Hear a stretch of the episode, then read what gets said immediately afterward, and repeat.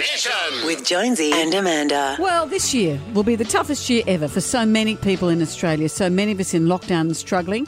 That's why days like Are You OK Day are so important. Today is Are You OK Day. Our next guest is the Australian surfing legend who's here to remind us the importance of checking in with loved ones and checking in on our own mental health. Layne Beachley, hi.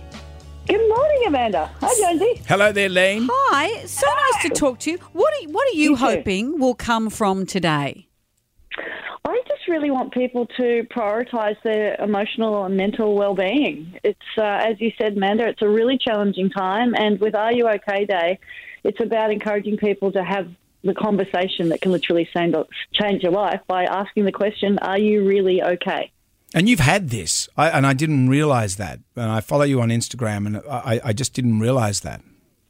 What that I had? Are you okay? Yeah, that, but are you okay? No, I just didn't. And, Yes. I, and I'm of an era where no one talked about mental health. Yeah. And and I got to admit, when Are You OK Day came out, I said, it's just lip service. Like, really, is it going to make a difference? But the fact that you're making or you're having a conversation about it, which also sounds cliched, but at the same time, we're talking about it.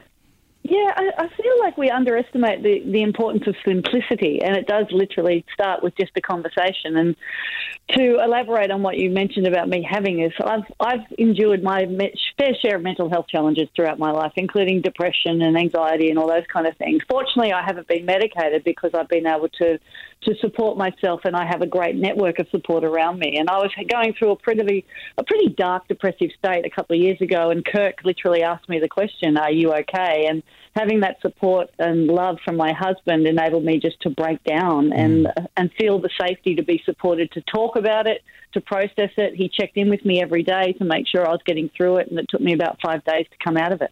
But also, that's the point too, isn't it? If someone, I guess that's what we want today to be, and not just today, but to raise awareness on it today, is that if Yes. someone asks you the question, allow yourself to be vulnerable and actually answer it.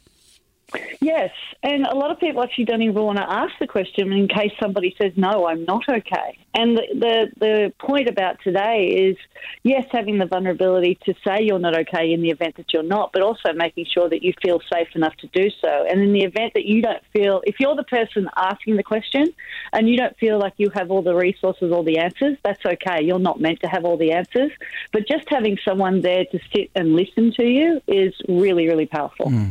Know, the other thing I learned about you, Layne, was your surfing technique. So you won all those all those trophies, but you weren't surfing properly. You were, and you surfed like I did. Oh, well, I still do.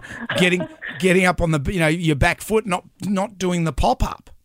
Yes, I know, because I taught myself how to surf, and when you teach yourself how to surf, it tends to be pretty flawed. And uh, I, uh, yeah, I had this three-step pop-up that Yeah. was preventing me from being able to to get to my feet in one smooth motion, which then prevented me from being able to surf in waves of either that were really steep and of significant consequence or barreling. So yeah, it slowed me down, slowed down my progress. It must have been a strange process, like a golfer having to learn to redo your swing well into your career. It's risky.